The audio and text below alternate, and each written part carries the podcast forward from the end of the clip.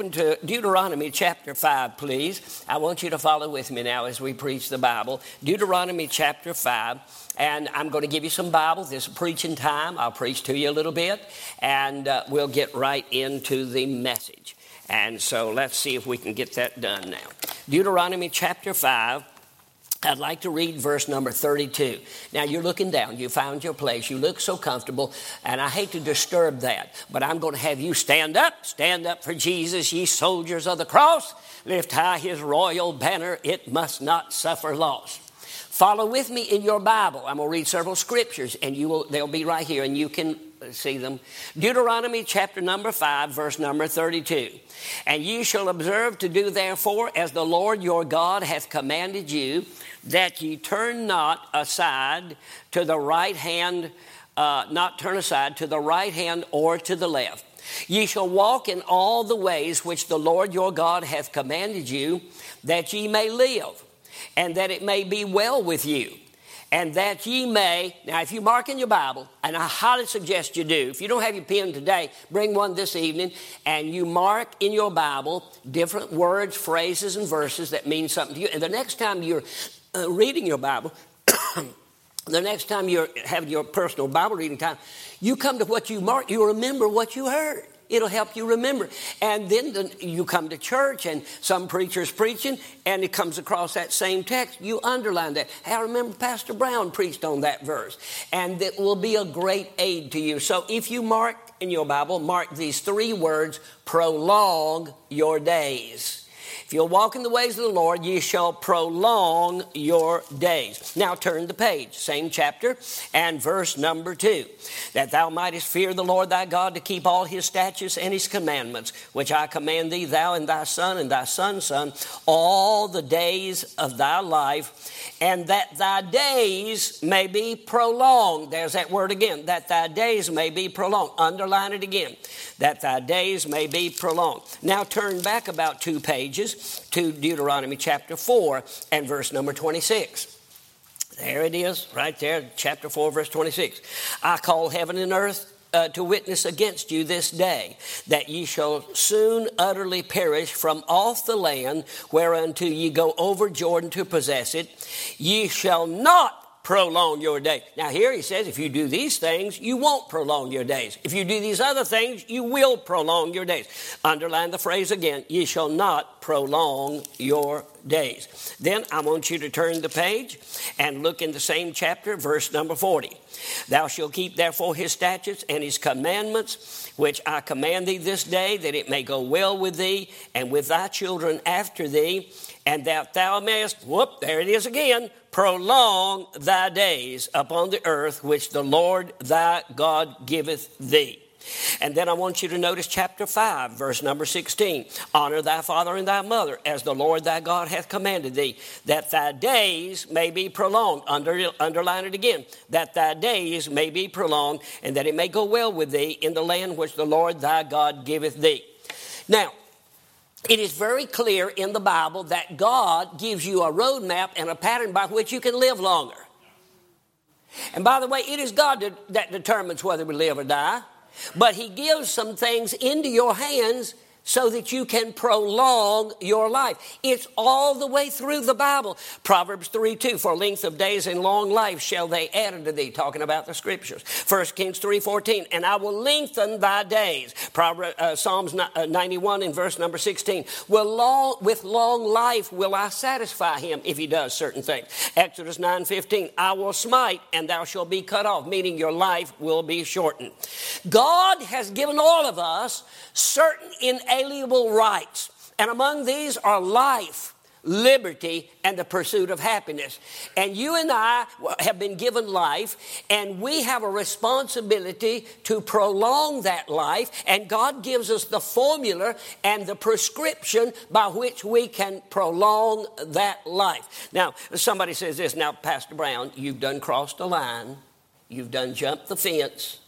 There is a set time when you're going to die and there's nothing in this world you're going to do about it, when God's appointed time for you to come comes, you are going to die. You've gone against Scripture with all these other Scriptures. You're going to die. In the first place, nobody in this room believes that. You don't believe there's a set time, you can't change it. You can't shorten it or lengthen it. Because if you think that, what's this big interstate we came in on? It was, wasn't 85, what was it?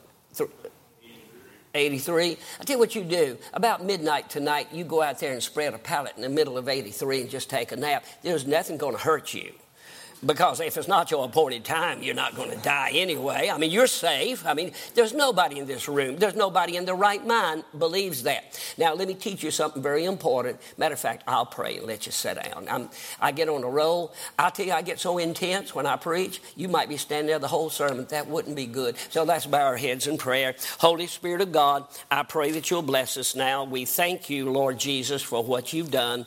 And Lord, teach us some good things out of the Bible as we preach the Bible, for we ask it in Jesus' name.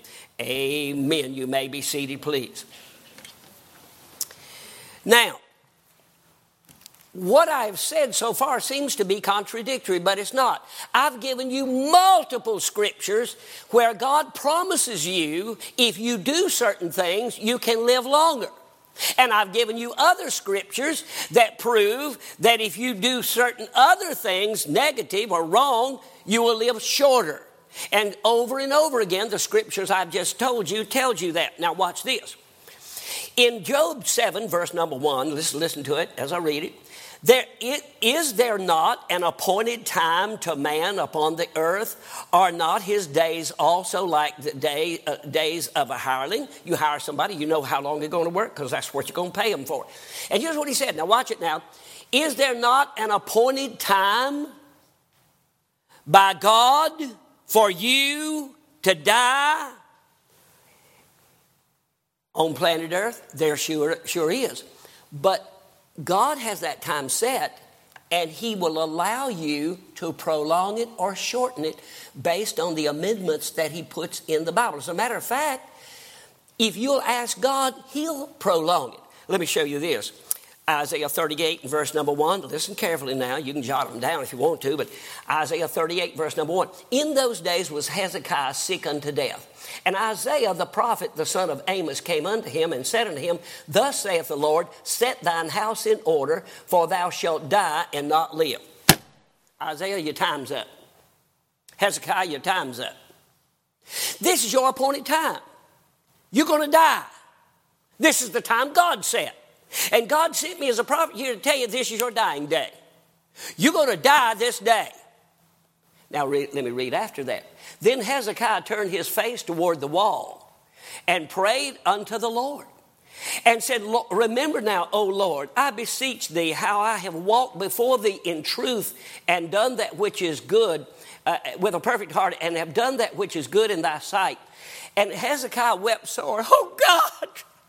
No, I don't want to die. I know it's my time to die. I know it is. Your prophet came and told me this is dying time for me. But Lord, I've walked before you in a perfect heart, and I asked you to give me some more time, and I asked you to extend my life. And Hezekiah wept sore. And then the Bible says, Then the word of the Lord came to Isaiah, saying, Go back, go back, say to Hezekiah, Thus saith the Lord, the God of David, thy father I have heard thy prayer, and I have seen thy tears, and behold, I will add unto thy days 15 years. So God said, Okay, this is your appointed time. There is an appointed time. I don't know when my appointed time is, and you don't know when your appointed time is, and I may never know because I can extend it. I can extend it by choices I make. I can extend it by asking God to extend it. Now, we've all got to die sometime, and we know that. But many people die before dying time comes, and many people die earlier than they should. Uh, you say, How do I live long? Well, one thing is get out of the bed as quick as you can in the morning. You know, more people die in bed than any other place. Get out of that dangerous bed as quick as you can. But anyway, uh, I, I'm just simply saying you can prolong your life. And you can ask God, and God will prolong your life. And I'm preaching to you this morning on how to prolong your life. Number one, you can prolong your life morally. Look here in our text again. And look in chapter 5 and verse number 16 honor thy father and thy mother as the lord thy god hath commanded thee that thy days may be prolonged and that it may go well with thee in the land which the lord thy god giveth thee. Um, one of the greatest preachers i ever knew in my life and a wonderful man of God.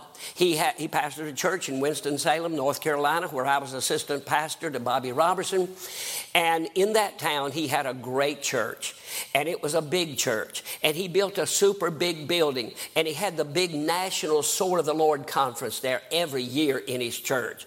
I mean, we heard the likes of R.G. Lee and the likes of Tom Malone. And we heard the likes of, of, of the great the Lester Roloffs, the great preachers of God. And we heard them all. And I went there and heard it myself. And when uh, this pastor got to be 50 years old, he called his children together. He had several children. He called his children together, and here's what he said. And he told, they told my pastor what he said. He said, Children, um, I don't want to shock you, but your daddy's not going to live much longer. If the Bible is true when it says, honor your father and mother that your days will be prolonged, I won't be living much longer. And then he insinuated why? Because of the way I treated my mother and daddy, because of the disobedience I gave them, because of the way I disgraced them, because of the way I totally disregarded their leadership and their commands to me as a young person growing up. I will not live. And shortly after that, he had a heart attack and died.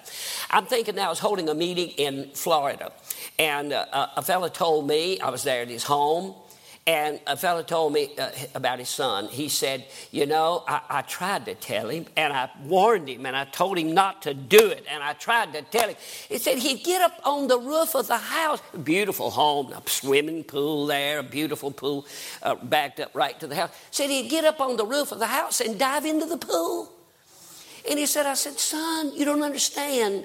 These pools aren't made for diving, they're made for swimming and you, you, you dive off the house, it's too much momentum. You're going to hit your head on the bottom. Oh, I'm dead. I've got it down. You know, disregard. To, and so, sure enough, came off the house, hit his head on the bottom, and now for the rest of his life, he sits in a wheelchair, spastic, paralyzed from waist down, uh, from neck down. I'm just simply saying, um, and so uh, it is an amazing thing. Young people, you better listen to me. You can blow your own foot off.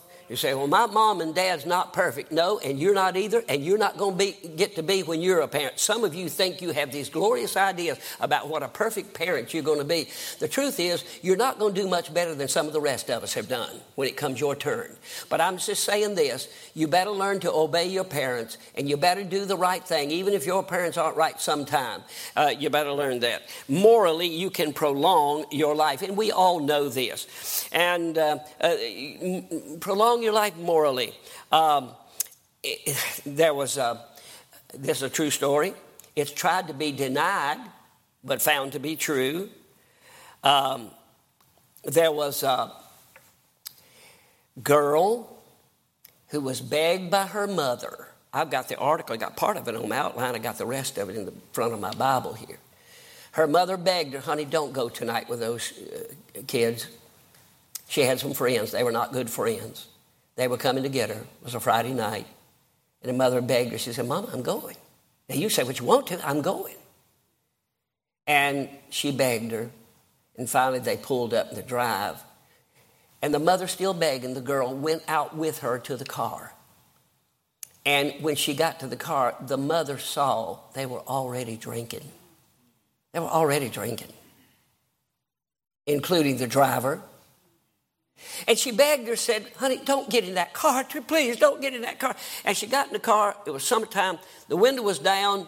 And the mother holding her hand said, Honey, please get out. Don't get in that car. And she looked up at her mother and said, Mama. Uh, and then the mother finally said, Well, if you're going to go, then God go with you. And the girl looked up at her mother and said, Mama, if God goes in this car, he will have to ride in the trunk because it's already full up here. And with a smirk, they pulled away. I think it was six hours later, every parent got a call. That car had hit a bridge at a high rate of speed, and it killed everybody in that car. And they said, the officer said, there's no way you could recognize the car. And, uh, and, and, but they said the strangest thing. They said in the trunk was a crate of eggs, and none of them were broken. She had assigned God in the trunk. Let me tell you something, young people and parents and older people alike. God will ride in your life in whatever department you put him in. But if you can, if you consign God to the trunk of your life, don't expect to be protected in the main cabin of your life. God will not force himself upon you. That's why he put a tree in the Garden of Eden was the tree of knowledge and evil. He could have created robots that could not sin and could not have been. Of course he could have. But he wanted you to choose him and love him because of the choices you made and not because you had to. He did not pre program you, and God will not force Himself upon you. And young people, especially, you better listen to me. You will not, you will not disgrace your parents and disobey your parents and rebel against your parents and do well in life. And He said so here. Honor thy father and thy mother as the Lord thy God hath commanded thee, that thy days may be prolonged, and that it may go well with thee in the land which the Lord thy God giveth thee. Morally, morally, the Bible says in 1 John 5 16 and 17, there is a sin unto death. I do not say that you shall pray for it. You wouldn't even pray for that. You say, what sin is that? That is the sin unto death where God takes your life. Oh, it's not a particular sin, it's just the sin that you cross the line with. It's the sin God kept warning you about. It's the sin God kept trying to draw you back from. It's the sin that you said, I'm going to do it, just like that girl in the car. I'm going to do it. And if God rides with me, he'll have to ride in the trunk. I'm going to do it anyway. And at some point, that sin, not any particular sin, but whatever sin is in your life that you will not, at some point you cross the line and there is a sin unto death. In 1 Corinthians 11, verse number 30, Paul was talking to the church at Corinth. They were saved. They were born again, and I can show you multiple scriptures to prove they were saved according to the testimony of the Word of God. But here's what Here's what Paul said to the church at Corinth. He talked about their sin. They were living in fornication, uh, all kinds of taking each other along, living in fornication, getting drunk at the Lord's table, and all kinds of disgraceful things. Some of them was living with their mother in law, things that even the heathen don't do. And here's what Paul said to him He said, For this cause many are weak and sickly among you, and many sleep. The word sleep refers to death. He said, Many are weak and sickly among you, and many sleep. Some of you have already died, and the rest of you are sick because you're disobeying God. You can prolong your life, or you can shorten your life by what you do. You cannot exalt yourself above God. John Lennon, and we know that name very, very well, historic name in the rock and roll world. Some years before he died, or some time before he died, he gave an interview to um, the London Evening Standard. It's been told it was an American magazine interview, and people tried to, to, to attack this kind of preaching because uh, it was quoted to say it was an American magazine. It was not an American magazine, it was a London Evening Standard. They said he was shot six times. He was not shot six times. He was shot four times, and they tried to discredit the story because of that. But the honest truth is, in an interview with the London Evening Times, here's what he said, quote, Christianity will end it'll disappear. I do not have to argue about that. I am certain Jesus was okay. I'm certain Jesus was okay, but his subjects were too simple. Today, we're more famous than Jesus. Well, not long after that, he was shot four times and murdered, and Jesus is still alive. And Jesus is still doing well, and you don't exalt yourself above the knowledge. You don't, you don't put yourself up above God and His authority in your life and do very well. You can shorten your life. There's a way to live longer. Uh, there's a way to live long. In Acts 12, verse 23, the Bible says that Herod made a great oration to the people, and he was so talented, the people cried out, Oh, it's so good. It's the voice of a God and not a man.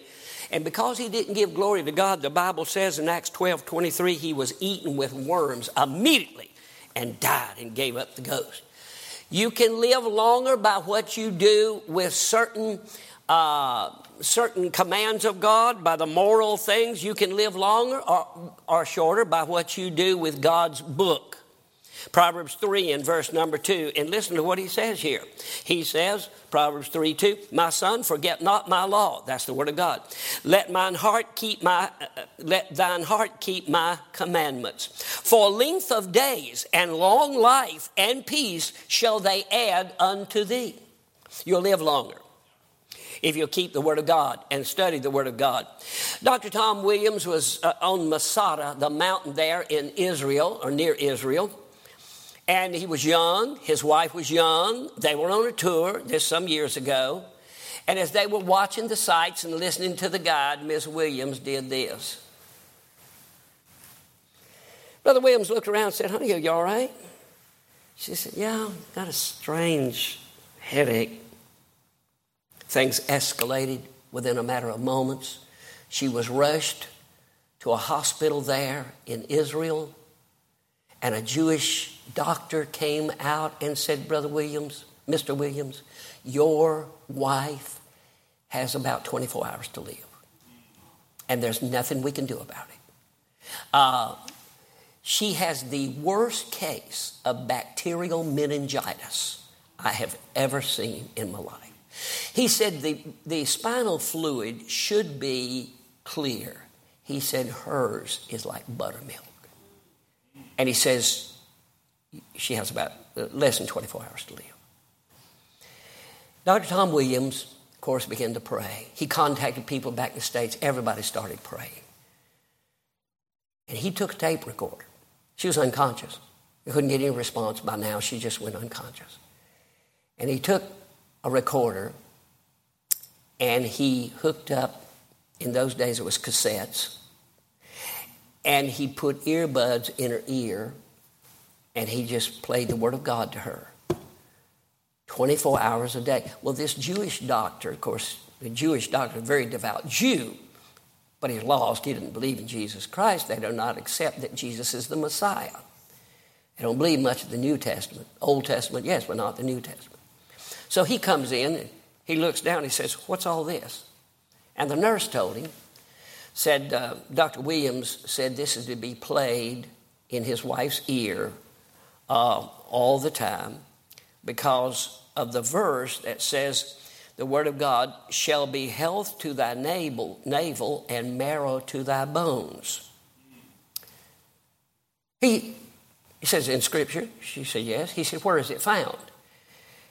She said, he, he said it's found in Proverbs 3 8. It shall be health to thy navel and marrow to thy bones. Huh.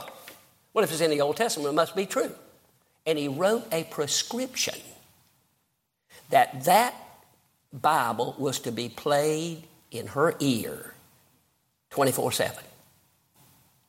That woman lived 28 and a half more years. She went all over America with her husband. Now, she had some health problems to put it mildly, but she went all over America with her, with her husband. She came to our church. They came to our church. They gave their testimony at a big Valentine banquet. One of the most amazing stories you ever heard in your life. And if that's what the Word of God will do to somebody that's unconscious and laying there, what will it do for you? You build your life and anchor yourself every day. Bury yourself. Get as much of this Bible in you as you can. Young people, memorize. See, look. I know dozens and scores of verses I can quote to you, but I didn't learn them in the last 30 years. I learned those when I was much younger than I am now, trust me. I don't know why it is, but you teenagers and young people, uh, my first wife and I, we would court each other, and every time we met, we would quote a chapter of the Bible together we had memorized. And those scriptures still come walking off the pages of God's Word to me. And every time we, I, we memorized whole books of the Bible, we memorized chapters of the Bible.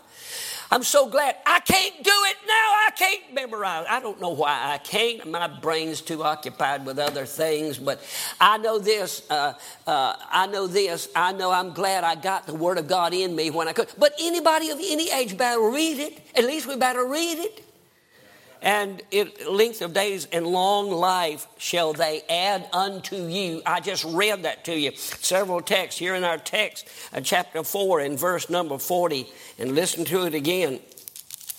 4 and 40.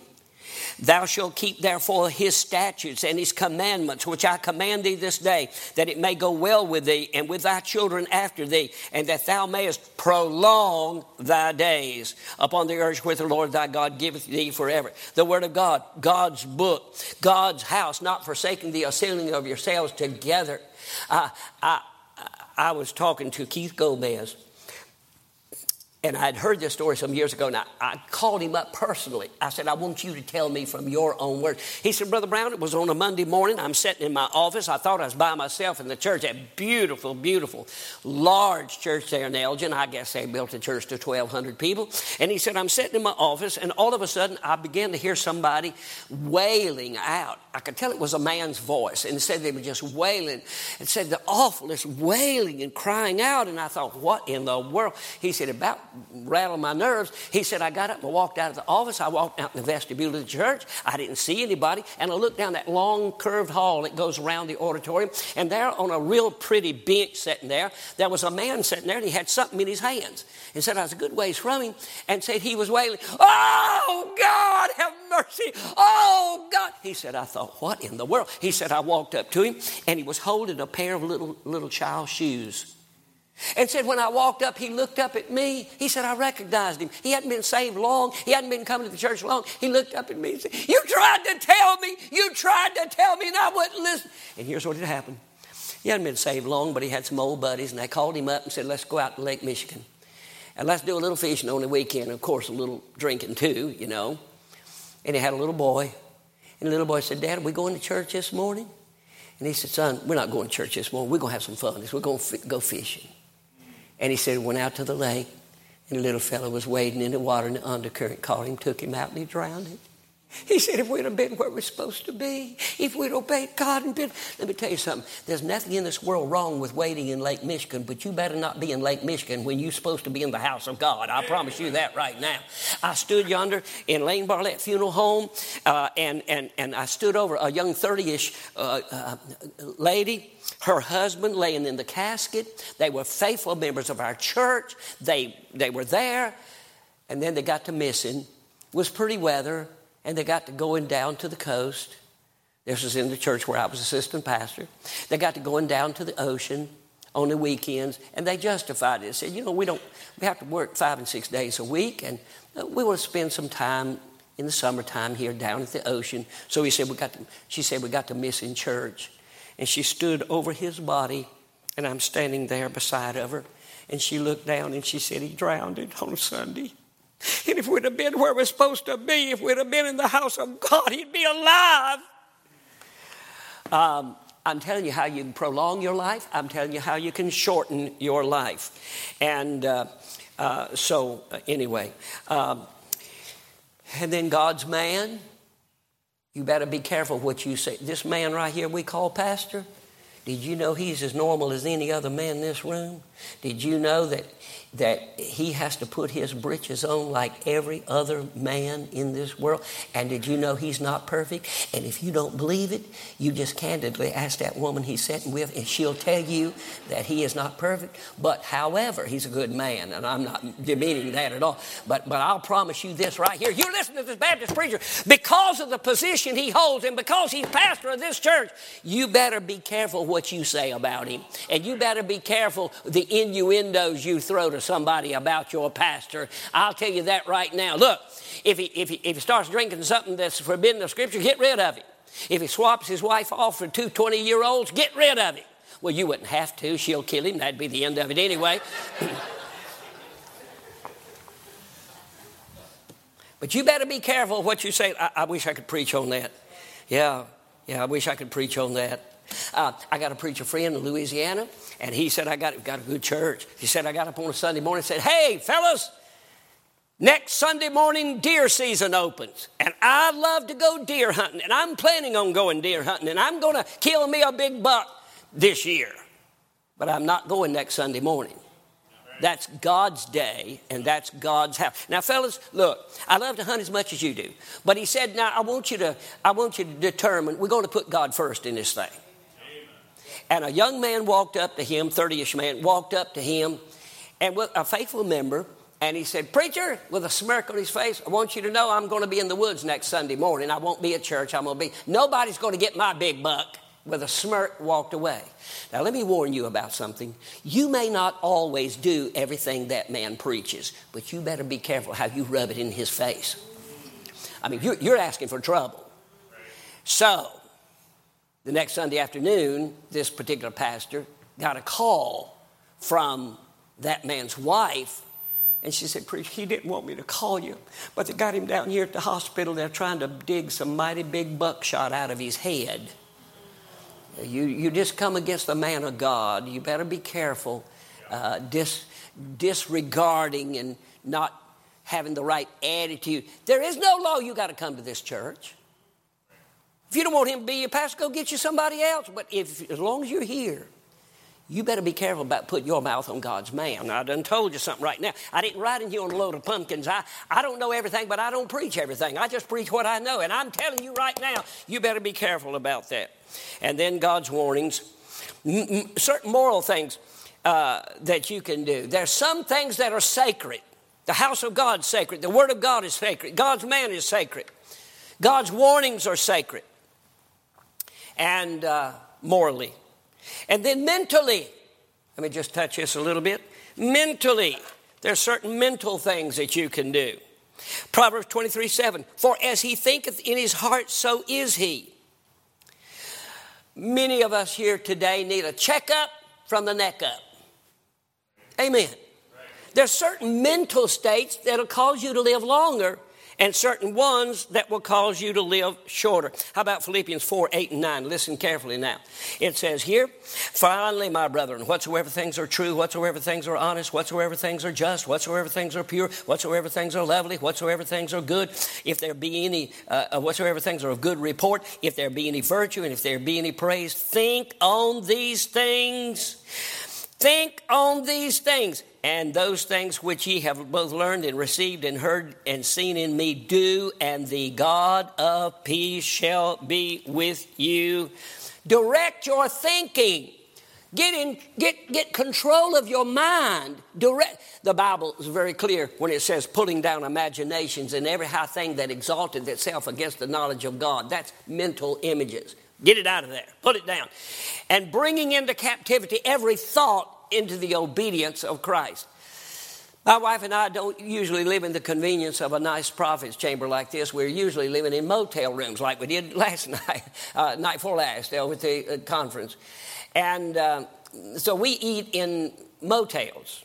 We don't eat at home. Most times we're gone. We eat, we eat at home if we're home, but uh, we eat in motels. So we go to the breakfast room, and my wife will help me oftentimes, and she'll know where to set the place setting, and I'll be getting some things, and she'll be getting some things. But she knows where to put it.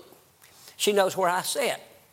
I sit with my back to that television uh, because I don't want to be looking at it just before I come over to the house of God to preach. So, a preacher, all they're showing on there is the news. I know that. But that anchor woman is sitting there with her dress hiked up to her elbows. I don't need to be looking at that just before I come over here. I don't need to be thinking about that just before I come. See, I direct my thinking. I make sure things. Uh, uh, so, uh, direct your thinking. Number two, plan your worry time. plan your worry time. Now, you shouldn't worry, but if you're going to worry, set a time, make an appointment with it.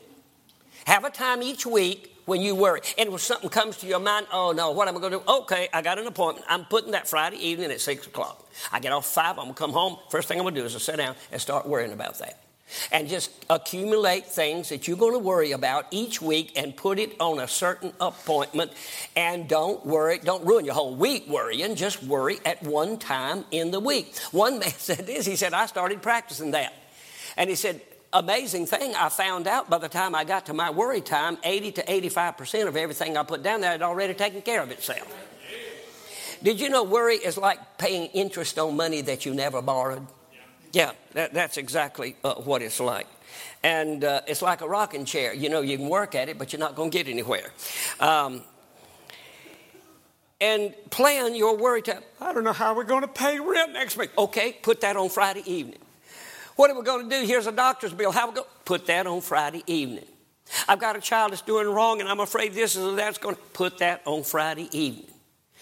Plan you a work. you should not worry. I'm not justifying you worry. What, what I am saying is if you're going to worry, do it sensibly. Uh, have a worry time. And then here's another thing have a dumping station. You say, what do you mean? I mean, if you're worried about something, you got to have somewhere to take it. It's too much. Did you know the great Elijah, the one who could pray down the fire and the power of God, got down under a juniper tree, worried, sick, afraid a painted face Jezebel was going to get him, and she determined to get him too. And he's down under the juniper tree, and he's worried, sick. And the Lord comes to him and said, Elijah, what are you doing here? What doest thou here, Elijah? And here's what the Lord said to him. He said, Elijah, in 1 Kings 19 7, he said, Elijah, the journey is too great for thee. This journey you're is too, too much for you. I don't care if you are the great Elijah. That's your problem. You think you can handle anything. I don't care how strong and great you think you are. There's some things in life you can't handle. And the sooner you come to that and admit that and admit that to God, the longer you're going to live. He said, Elijah, the journey is too great for you. You need an assistant. We need to fix the political situation and the assistant, and we need to do this and that. Elijah didn't like it. He tried to avoid Elisha all he could. But God had given him some help. You got to have a place to dump your problems. You cannot carry them. I must tell Jesus, I must tell Jesus, Jesus can help me, Jesus alone. Uh, you got to have a place to take your burdens. That's the reason you need to get the Ives music. That's the reason you need to play it around the house. It will help relieve some of that pressure. It'll get your mind on eternal things instead of earthly things. Yeah. Uh, my pastor used to tell about a fellow on a train years ago, and he got on the train. He had two big bags, and he got on the train. He was leaning against a post there, and and he stood there and stood there, and finally he said, "Oh." Man, is getting heavy. Well, there's a fellow reading a newspaper sitting there in the seat, and he looked up at him and he said, Sir, do you have a problem? He said, Yeah. He said, I can't hold this much longer. This is getting too heavy. The guy looked at him and said, Well, if you sit down in the seat, the train will carry it for you. And he did and was relieved. And that's kind of a silly illustration, but that's just how silly we are. I mean, we got a Father in heaven casting all your cares. Good night, I'm talking about. Look, cast. You got something I can't carry it on me. And some of you are that way here right now. You don't know what you're going to do, and you're, you're bearing it every day, casting all your cares upon Him. Lord, if you can't carry it, I can't carry it. Live, die, come what may, Lord. If you can't handle that, I can't handle it. One fellow, it was three o'clock in the morning. He was awake, worried, sick, walking the floor. What am I going to do about? So he decided to read his Bible. He opened the Bible. First verse his eyes fell on said, He that keepeth Israel shall neither slumber nor sleep. He said, Lord, according to this, you never sleep. You don't need any sleep, but I need sleep. And according to this, you're not going to sleep. Now, Lord, if you're going to stay awake, there ain't no use in both of us losing night's sleep. If you're going to stay, uh, stay awake, I'm going to tell you what my problems are, and I'm going to go and sleep if you can worry about them for me. Look, folks, it's just that simple. It's just that simple. You mean you got a God you cannot trust? I mean, you got an eternal God that created the universe and you're worried about what's going to happen? Your name's in the Lamb's book of life. You're going to heaven. You're as eternally secure as the blood of Jesus Christ can make you, and that's pretty secure. You've already been born into the family of God. You can't get unborn. And you're worried about what the future is going to be? Hello? Jesus said, Consider the lilies of the field. They, they don't work, and yet your heavenly Father takes care of them. And the birds of the air, they don't work, but your heavenly Father feeds them. And God be not dismayed, whatever betide, God will take care of you. I wish I could sing like Alan Ives. If I could sing like Alan Ives, I'd spend half my preaching time just singing. That's what I do, yeah. But I can't. I envy people that can preach and sing. yeah. And look, Uh, mentally, um, you're going to have to get some things off of you. Some of you are not in good health mentally. Mentally. I did a study. I did a study on old people that lived a long time and I found out some things about. I preached Jenny Peterson's funeral. Jenny Peterson was 103 years old when she died.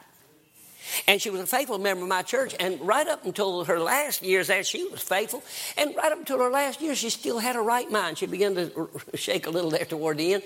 But Jenny Peterson, get this, was born in the 1800s, lived all the way through the 1900s, and died in 2001.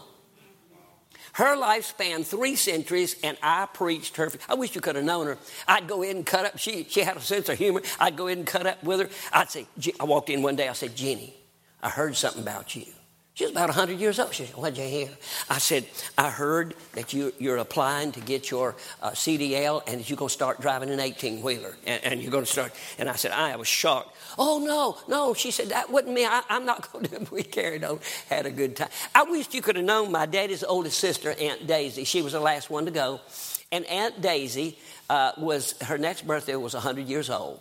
And I'd already cleared my schedule to be there. Rhonda and I was going to be at her, at her funeral and uh, at her birthday, I mean, and uh, she died at 99. But I wished you could have known Aunt Daisy.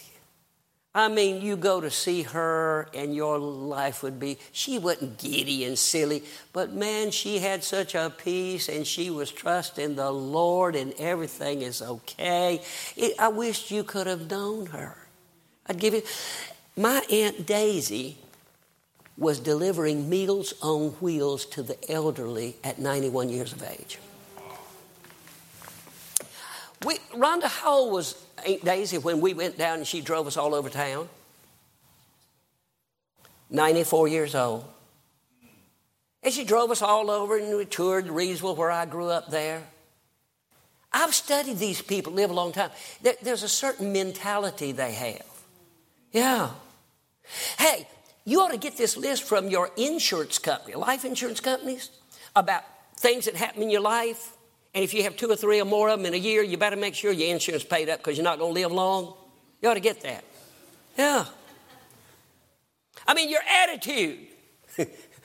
An Irishman he, here in America, and he would always check in every uh, morning on the job as a factory he worked in. He'd walk in all those heathen around. He'd walk in and say, Well, hallelujah for heaven.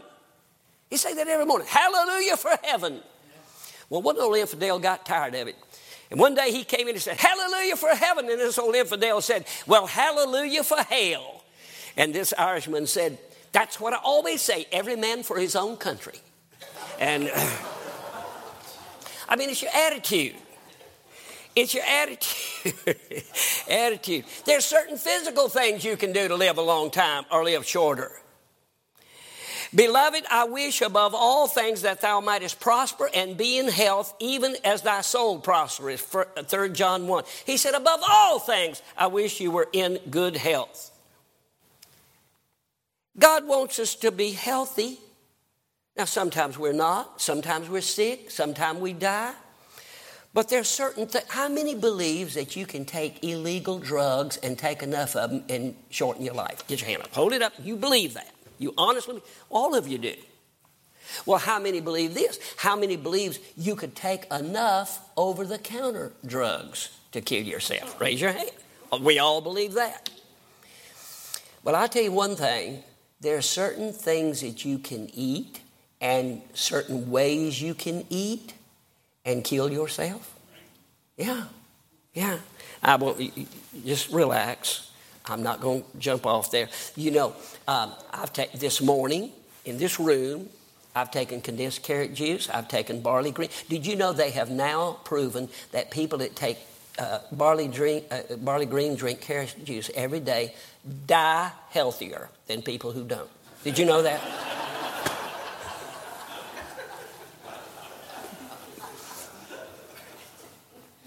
Hey, I, I got to quit. I got to quit here. But if you wouldn't enjoy this so much, I'd have quit preaching five, ten minutes ago. But, uh, but uh, anyway, um, hey, when I had about five children, they were all young years ago. I'm walking down the street in my little corn town of Washington, Iowa, and I meet a farmer. And he's my age. He has the same amount of children I do. We're both as healthy as an ox, you know, and we're young. And um, so we got to talking. We got to talk about the cost of insurance. And he said, Yeah, I pay so and so with Farm Bureau. I said, Hold it. You're with Farm Bureau? He said, Yeah. And this is what you pay? He said, Yeah. I said, Something's wrong. He said, What is it? I said, I don't know, but something wrong. I joined a preacher's group out of Ottumwa, Iowa, down here. I'm not a part of their group, but I joined a preacher's group so I could get a better cut because preachers, you know, uh, get better rates. He said, Well, I don't know about that, but he said, I said, I'm paying more than you are, and I'm in a preacher's group. What's the deal? He said, I don't know. But the office right down there, four doors down. So you go down there and talk to the lady. She's in. I just came out of there. So the next morning, I called the office. I said, uh, This is Larry Brown. She knew me. Small town, pastor in the town. Uh, I said, I ran into so and so yesterday. She said, Yes, he's one of our clients. I said, Well, he was telling me we have the same risk factor, and he was telling me that he paid so and so for life insurance and uh, for health insurance, I mean. It was health insurance. And, he, and I said, Something's wrong. Ma'am, I'm with Farm Bureau also. But I joined a preacher's group in another town and to get a better rate. She said, That's right. And I said, I am paying more than he is. And he's not with the preacher's group. He's just joining all these drinking, smoking farmers out here. She said, That's correct. I said, Well, ma'am, that doesn't make sense. She said, Yeah, it does. I said, This is what she told me Farm Bureau. I said, What do you mean it makes sense? She said, You see, it's like this. The, sm- the smoking and the drinking that some farmers do is definitely uh, detrimental to the health. But said these farmers get up early and they stay up late and they're active all day long and they're working on the farm and they're under tractors and lifting bags and, and they're all day long. You preachers sleep late. You got all stress. No, you don't exercise. You're, you're way overweight on the average and you're costing us more than the drinking farmers are costing. That's what she told me. So I dropped the preacher's group, joined the drinking farmers, and saved money. I mean, really. I, now, wait a minute. I need to rephrase that. I joined the drinking farmers group. I did not start drinking with the farmers, okay? Look, I'm trying to tell you something. I mean, the facts are there. You can prolong your days physically by certain physical things. You have a responsibility to live. Jeremiah, I set before you the way of life and the way of death. Choose life. Choose life morally. Choose life mentally. Choose life physically. Amen. Now, I don't think you need to be under law about things. I think everybody in here ought to eat a big, greasy pork chop at least every year just to prove the devil you're not under law about anything. I think that you can biblically eat buzzard as long as you put enough prayer and ketchup on it. Did you know that? I really do. But I'm just simply saying there's certain things you can do physically to prolong or shorten your life. Robert Murray McCheyne, one of the greatest preachers the world's ever known. I stood in his pulpit in Dundee, Scotland. Rhonda and I both did. I was preaching for a missionary there in England and, and went over to Scotland. Stood in his pulpit. Robert Murray McCheyne, that great, powerful preacher, and died at 29. He's buried outside the church, and we walked around there and stood over his grave. Robert Murray McCheyne abused his body, not with drink and sin, but with his schedule and his eating. And before he died, here's what he said. In that, bro, here's what he said I was given a message. That was the gospel. He was referring to the gospel. I was given a message, and I was given a horse to deliver the message. The horse was his body. At last, I have killed the horse and am not able to deliver the message. And he died. Now, when you kill the horse, you ain't going to be doing anything else for God. You got to quit serving God when you die, whether you want to or not. That's it. Only one life will soon be passed. Only what's done for Christ will last. And so we're going to have, and God sets before you and I the way of life and the way of death. There's certain physical things you can do to prolong it or shorten it. And then I close with this there's certain eternal things you can do to prolong it forever. John 10 28, eternal life I give unto them, and they shall never perish, neither shall any man pluck them out of my hand. John 11 26, he that liveth and believeth in me shall never die. That's what the world out there is looking for. A bunch of body worshipers, all these gymnasiums where everybody's working out, and I'm not against that. I just preached about physically trying to take care of yourself. But I'm going to tell you something. We're not going to live forever in this world, we're going to live forever in some other world some time. And there's only two worlds out there. One is the place of eternal punishment, the other is a place of eternal bliss and glory. They're both eternal. One is a place where people fall and burn and scream forever and ever, and the other is a place where people rejoice and live for God throughout the eternal ages to roll. And you can live forever. You can live without ever dying. Jesus said, He that liveth and believeth in me shall never die. D.L. Moody said, Someday you'll hear that D.L. Moody's dead. Don't you believe a word of it. I'll be far more alive then than I've ever been in my life. Eternity. Somebody said, How can you live forever? Well, I'll tell you how you don't live forever. I'm standing in Subway some years ago, waiting on a sandwich. And there's a rock and roll singer screaming over my head on that speaker. And I usually try to turn all that out, but I couldn't help but hear the words that he sang. His name was Bon Scott. And here's what he was singing Highway to hell, highway to hell. Hey, mama, look at me. I'm bound for the promised land. Hey, Satan, pay my dues. Play it on a rocking band. Highway to hell, highway to. Mocking God, mocking eternity, mocking his parents, mocking the Bible. Yeah. Wasn't long after that, he choked to death on his own vomit in a drunken stupor so vile we won't allude to it here. There are certain ways you don't live forever. But it doesn't matter how you live or what you do. He that hath the Son hath life, and he that hath not the Son of God hath not life. Somebody, maybe four or five, but somebody in this room needs to make that decision to live forever this morning instead of dying forever. To be happy forever instead of screaming in hell forever. Somebody needs to make that decision, and God brought you here today to hear this message. And about four fifths of this message has been to Christian people. But I want you to know anything I preach to the Christians is good for the lost. But if you do not receive Jesus Christ as Savior, someday you, like the rest of us, will die. And when you do, you cannot go to heaven. You just cannot.